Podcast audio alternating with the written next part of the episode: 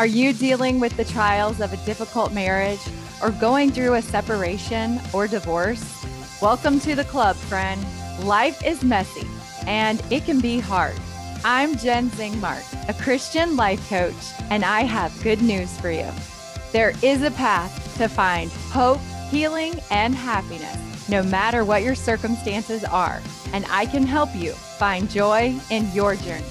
So let's go. Tammy Hill is an LDS relationship and sexuality educator and coach, as well as a licensed marriage and family therapist in Utah. She frequently contributes on the subjects of sexuality, relationships, and spirituality to blogs, magazines, religious meetings, and podcasts, as well as host her own podcast, Live Your Why. Her husband, lover, and best friend, Jeff Hill, are the parents of a blended family with 12 children as well as last semester just finished teaching their final course on marriage, relationships, and sexuality at BYU. Tammy is also the author of two books a children's book called God Made Girls and Boys, beautifully addressing families, gender, accountability, as well as agency, and just recently released her long awaited book, Replenish Creating Sexual Fulfillment in Marriage. It's a comprehensive guide to help LDS couples sexually unite in both conversation and practice. It is such an honor to welcome Tammy to the podcast today. Welcome, Tammy. Thank you so much, Jennifer. I'm honored to be here. I know what you're doing is so valuable. I wish when I had remarried, I would have had this as a resource for me. So I'm glad that you're doing this. Oh, thank you so much. I know, me too. It's a labor of love when I was divorced and single and getting remarried, I didn't know anyone that was divorced. There weren't resources out there. People weren't talking about it. And it's a different world today. And I'm it's such a blessing to be able to help other people through this process. Thank you for all that you do. I'm thrilled to listen and learn with you today. Tell my listeners a little bit about yourself, your life, and where you're from, where you live, and your family and your work. Okay, so my name is Tammy Hill, and I grew up in Kaysville, Utah, and then did my work at, for school at Utah State University. And my husband, Mark Mulford, and I raised our children and had our children, didn't raise them, unfortunately, but had our children in St. George, Santa Clara area. And um, we went through 13 years of infertility that was really challenging. And then suddenly, well, I have had my first child, which was a miracle.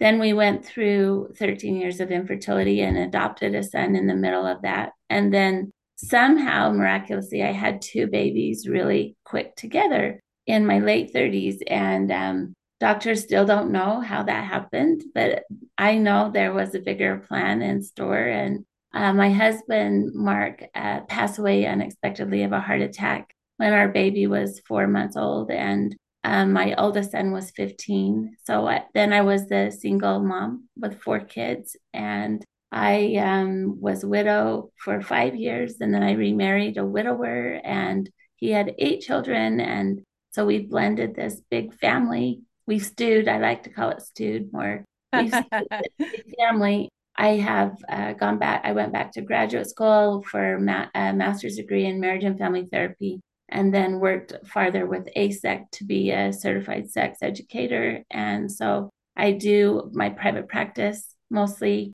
a lot of couples work. Um, I've taught for 10 years at Brigham Young University, all about marriage and sexuality.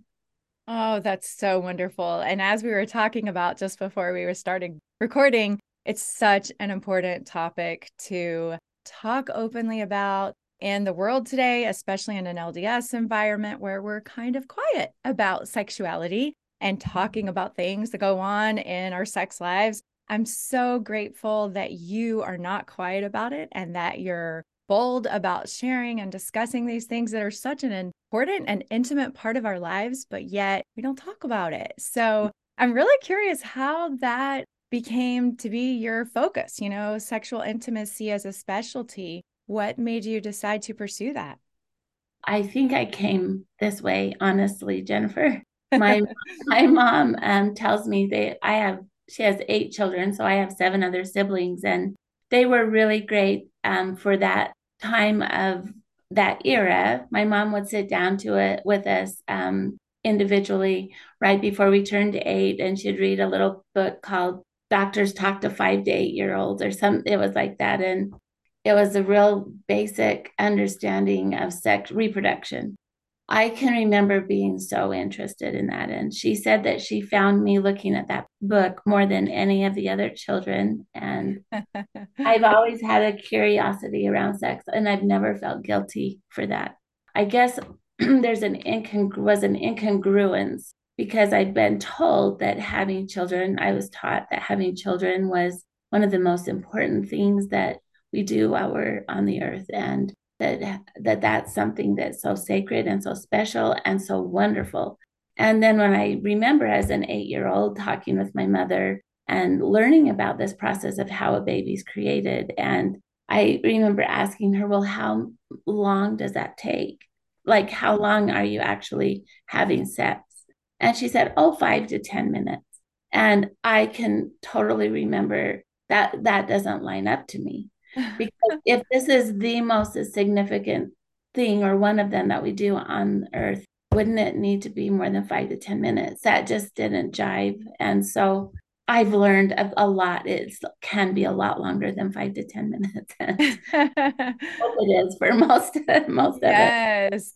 That's um, so interesting. I love it yeah, it's just been sort of your calling and something that you've been drawn to and speak to all of your life. I love it. That's awesome and you're right on time in the world today and with everything that's happening in our world today and how sexuality is such a topic in in the world and i'm so glad that you're helping it be a mainstream topic in an lds environment thank wonderful. you very very much i uh, i'm excited about what i do oh that's wonderful you talked about losing your husband and being a single mom with your four children i cannot imagine how difficult that was how did you cope during that time?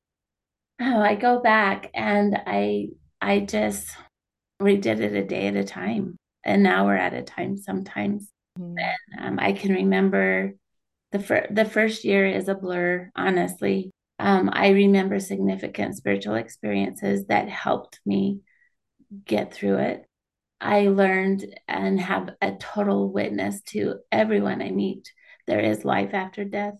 I know my husband lives. And I had such powerful experiences with him really early on that cemented that belief that I had mm-hmm. to a shared knowledge. And I'm grateful for that. I um, had wonderful family.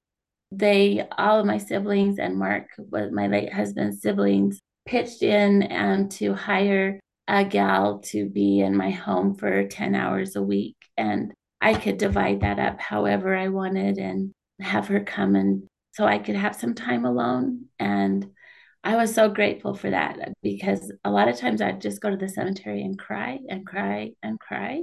Um, often I would try to go to the temple. I felt I felt my husband in the temple often, and I wanted that. How did we cope? We just my my oldest son was 15 when um, Mark died, and I'll never forget the night at the hospital. Um, we just had we're in this little room and um, the social worker had come in to tell me that my husband had passed away and i just looked at jordan we were both crying and i said how are we going to do this? And this 15 year old boy reached over and touched my leg and he said mom we're going to do it a day at a time. And that's oh. what we did oh the wisdom of your young son yeah he's, he's a special kid and then he helped me do it a day at a time. Wow. You've really been through so much in your life with losing your husband and then the infertility and then the remarriage and raising a blended family.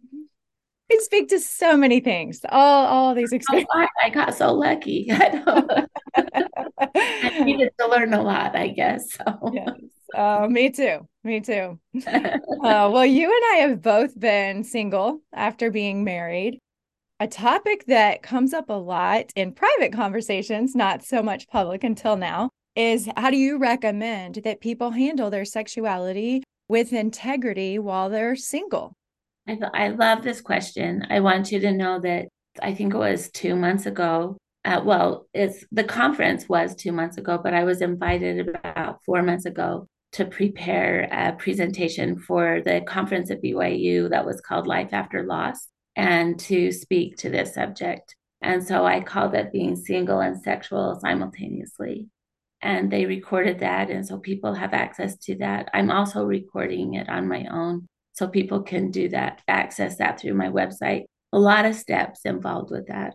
So, to answer concisely, I think most importantly is for us, single or not, is to decide how we are going to accept sexuality, our own sexuality. What are we going to do with it? It's a lot like my I host a podcast called Live Your Why, and it lines up a lot with this is what really is most essentially uh, important to you when you are dead and gone? How do you hope we, people remember you? I'm what is it that's most important to you? And for me sexuality is a big part of who i am. And i love that aspect of my life for five years without having that was really hard. And um, there were a lot of times it was tough managing that with integrity. But I believe that we, our sexuality doesn't control us. We can rise above the flesh and do more and be better. And so I think understanding that sexuality, a lot of people say it's a need. It actually is not a need. We can live without sex, mm-hmm. but it definitely is a want. But we need to rise above that. And just like with food and other things that we really like and that taste good or things that we enjoy doing they they don't cause us to grow most of the time. And so we have to rise above the the natural man although i don't think the natural man is a bad thing. I think that you know a lot of times we're taught that the natural man is an enemy to god and that having um, passions is not in alignment with righteousness. And I'm not saying that. I don't want people to hear that.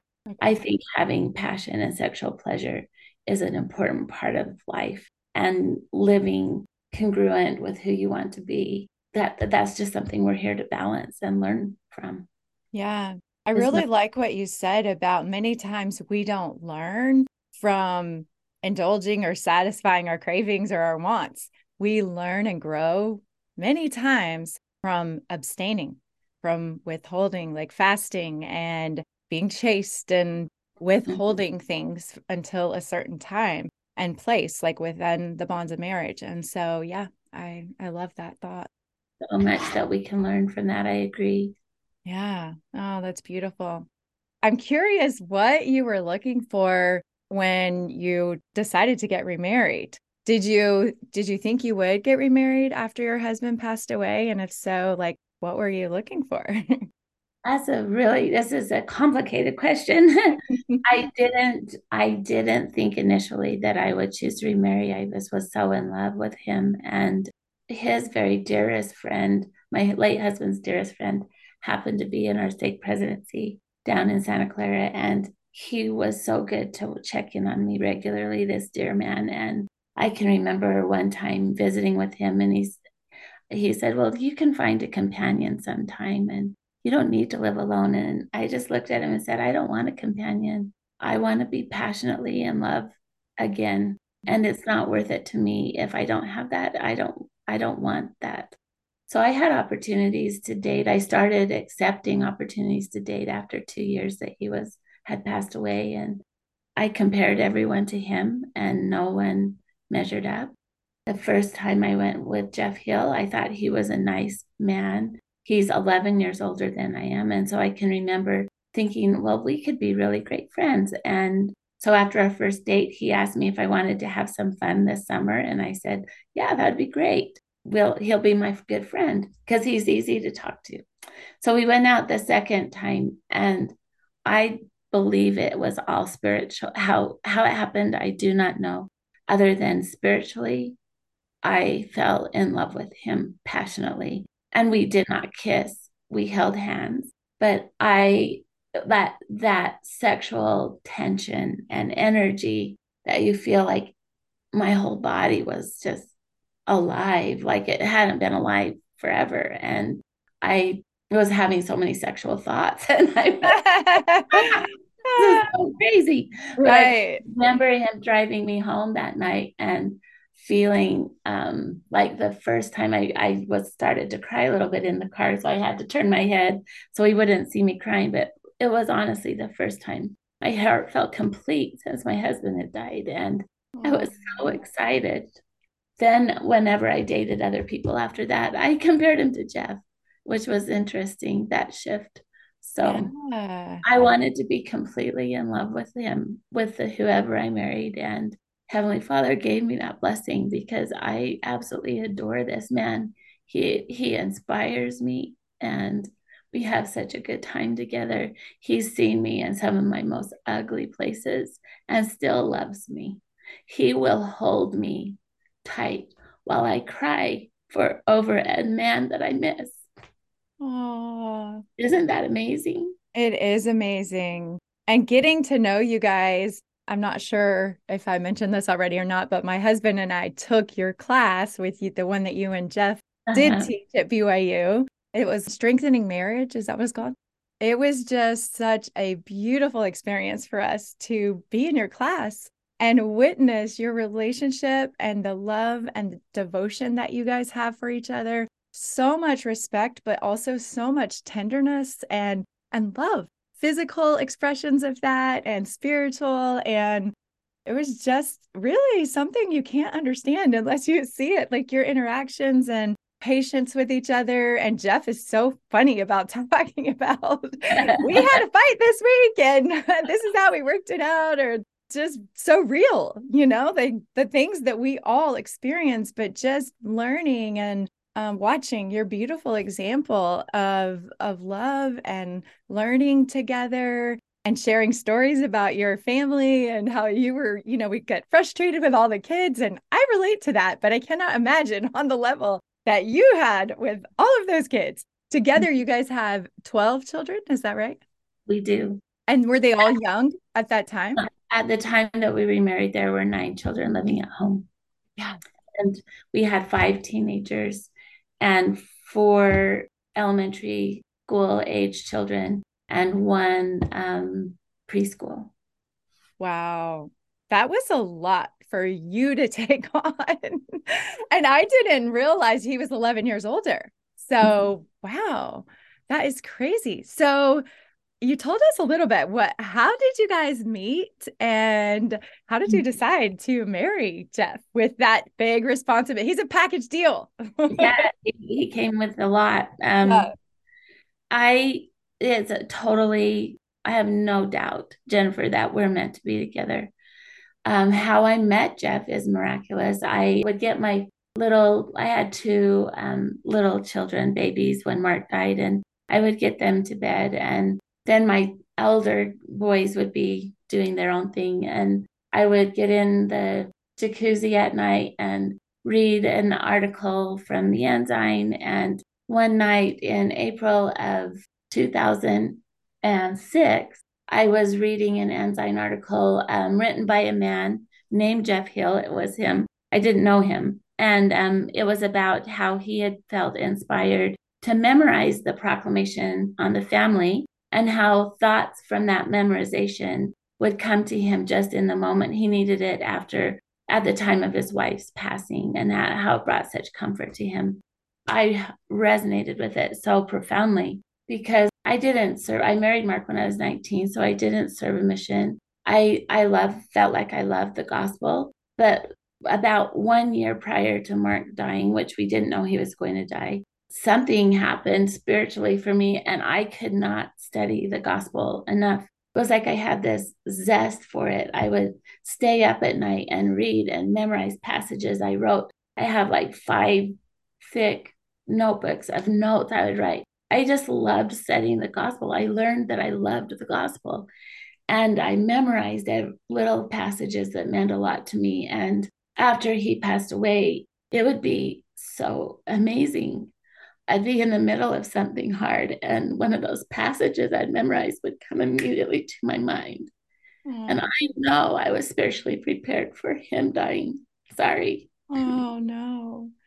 And so when I read this article, I thought, oh my goodness, God is so good to help us.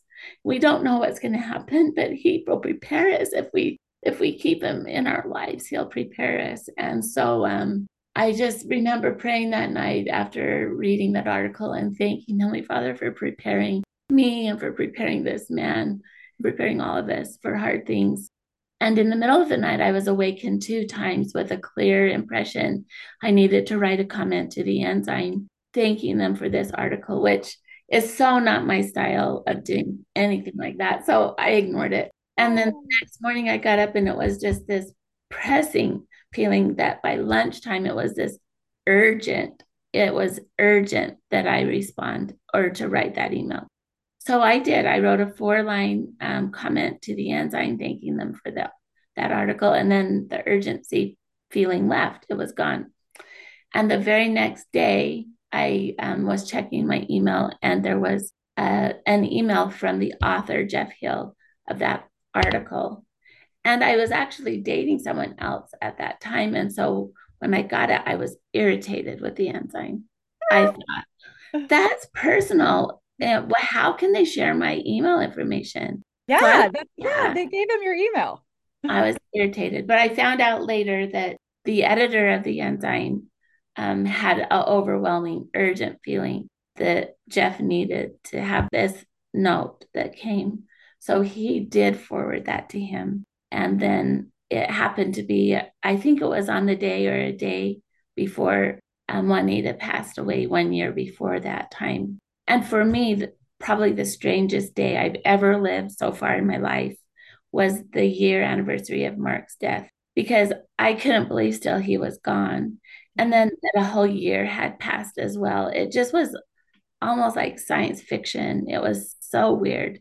And that that this note that I wrote to the ensign came to him on that day and it brought him so much joy. He said he read it and his heart was light and he felt lifted and hopeful. And so then he contacted the ensign and begged for my information. And um, that's how Jeff and I met. So I always tell people be very careful when you read your ensign Liahona. You have no idea what might happen. I love that. Well, it definitely opened up this conduit for you guys to connect that, you know, probably wouldn't have happened. I don't know. Maybe the Lord would have found another way, but this was definitely the way. No question in my mind. No question. Wow. That is amazing. And so- then the second date was just like overwhelming. Overwhelming. I did everything I could to help him kiss me. I love that. All yeah. my body language, all my yes. all everything. I mean, I know how to flirt. Yes.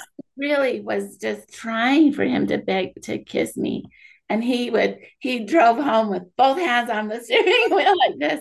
He said he wanted to just pull over and make out with me so bad, but he just kept his hands. He said I had integrity and he kept his hands on the steering wheel and Aww. he had good night. And I just nestled into his neck and I tried to kind of pull back to kiss him and he just pushed me away. and so I that second date I know is also miraculous because I felt I and I have felt since that date. There's just no one that feels like that to me. I think he's so sexy. I think he's so smart. There's just nothing about him that I don't really respect and love. And I didn't expect to feel this way again.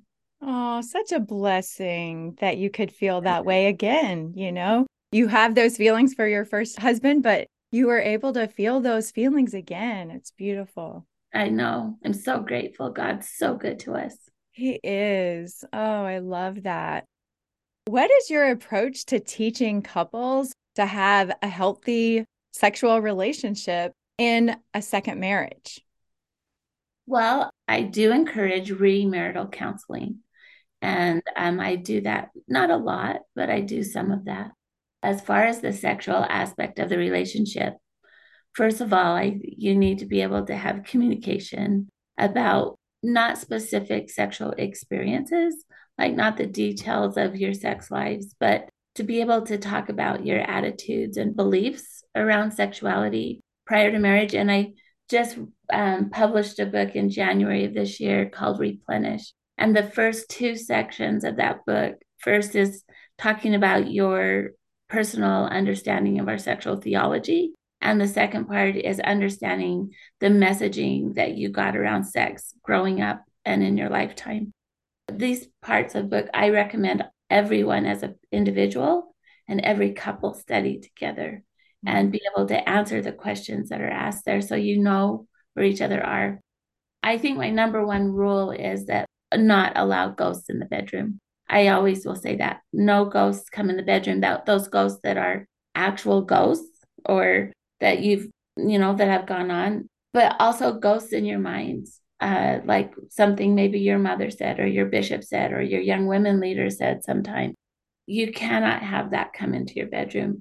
You and your spouse decide what goes on in the bedroom only. Mm-hmm. And all other voices or ghosts need to be invited to leave.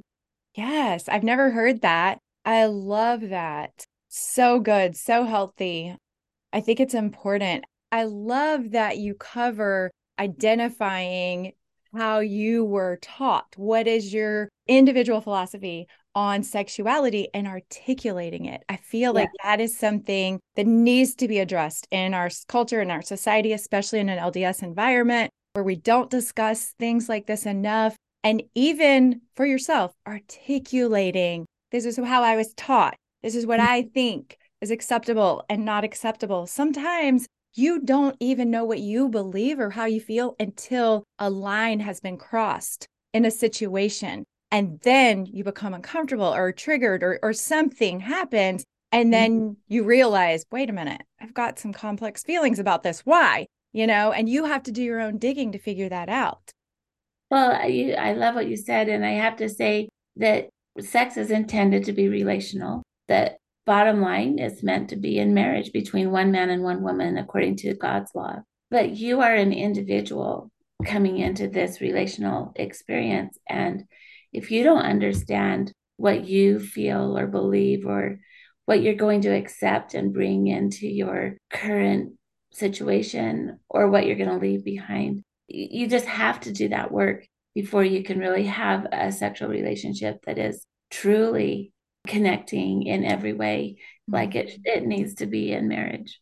Yeah, that's so beautiful. And something that I feel like I really relate to you on is that I feel like it's a blessing to not have negative feelings and negative hangups about yourself and about your own sexuality. And especially when you're going into a second marriage or a third marriage and there have been experiences for both people prior it just brings up your own insecurities and it brings up a lot of you know it can have you totally. can yeah make you have a lot of doubts about yourself and about the other person and i feel like it's so important to just love yourself and be accepting of yourself and your own sexuality and bring that to a relationship it can make such a difference and help mm-hmm. you come together so much better yeah yeah you you need to show up you need to show up for you. You need to show up for your spouse and for your marriage.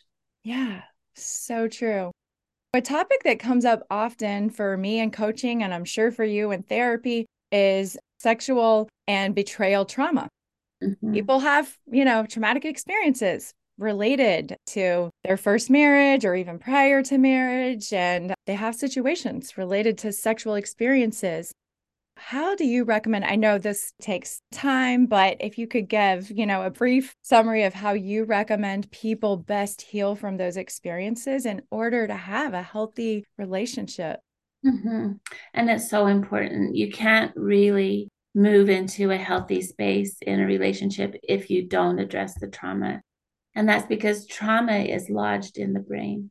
When we have traumatic experiences, particularly sexually traumatic experiences, you have that in the brain and your body physiologically responds. So, anytime you move forward and you're experiencing that similar thing, you're already back in this trauma response within your brain.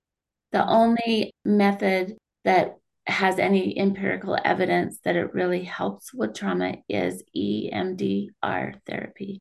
And so I uh, I highly recommend people get into EMDR therapy with a certified or trained therapist. And if you are with this therapist, I will say two or three times, and you're not feeling that it's helping, or you're not feeling a real connection with your therapist, don't stay with that therapist. Get out and find someone that you can connect with because therapeutic alliance is huge. Mm-hmm. The alliance you have with your therapist actually will predict your success more than any other thing, especially the modality of therapy being done.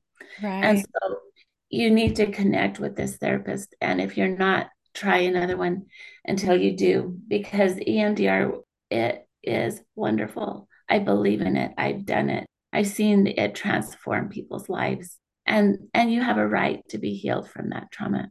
It's not easy therapy. It is grueling therapy.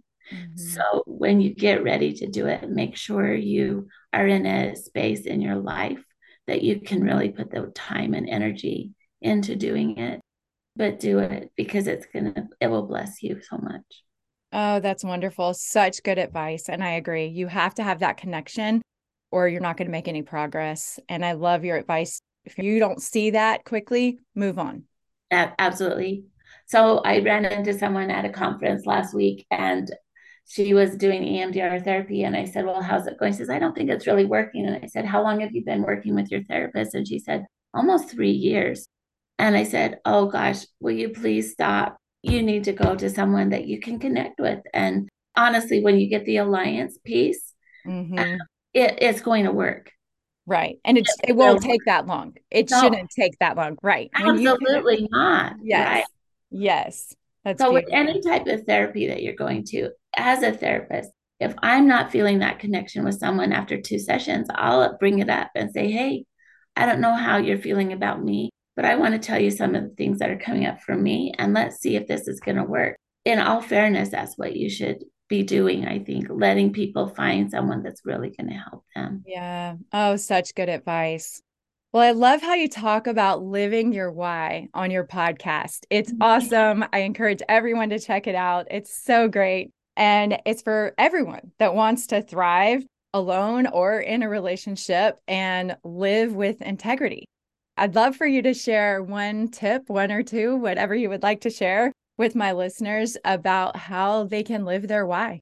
One tip. Um, I guess if you're feeling miserable, if you're, I believe it's miserable, is it that feeling of discomfort or the awareness that you're really not feeling happy and that if you're feeling miserable basically and i and assess why am i feeling this way what's going on what am i choosing to do that's creating this feeling of dissatisfaction in my life. And what I found is that when you actually choose to live what you believe in, um, when you actually choose to align with your core values, that a lot of that misery disappears and there's a feeling of peace and satisfaction and joy. And so I always say living your your why or living aligned is like lining up with heaven a little bit. That's how I hope to be living this way. And that, so this is my hope. And this, you know, is how I'm choosing to live my other hand here. And so the distance here between what you want to be living and how you're actually living to me is the gulf of misery. The more distance you have between, the more miserable you're going to be. So check out how miserable you are, how dissatisfied you are with your situation or your life right now and then do what you can to do a change so you can choose to live aligned. And honestly, as that shrinks, the happier you'll be and the more at peace you'll be with yourself. Oh, that's beautiful. I love that. Makes Thanks. so much sense. Mm-hmm. Well, this has just been so wonderful, Tammy. I am so grateful that you joined me today and for everything you've shared. I would like to end with the question that I end all of my interviews with.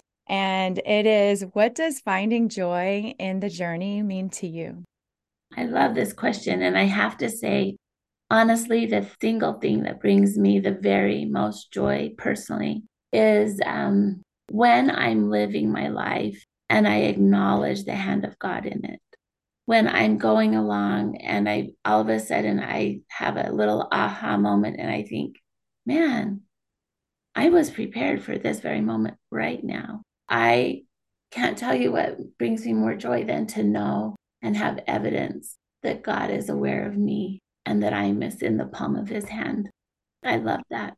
Oh, that's so beautiful. I love the way you articulated that. It's like acknowledging that the Lord has been there prior and orchestrated just the perfect moment for you to see his love and feel it. And it does, it brings so much joy. I love it. It really does. I a quick story. I don't know if you know who Brent Barlow is. He's mm-hmm. a professor at BYU who started marriage preparation. And 35, um, 40 years ago, I was teaching at a high school at Snow Canyon High School in St. George. And I was a student body advisor. And I would invite Brent and his team to come down and they did an assembly on marriage. You can imagine how things have changed in 40 years. yeah.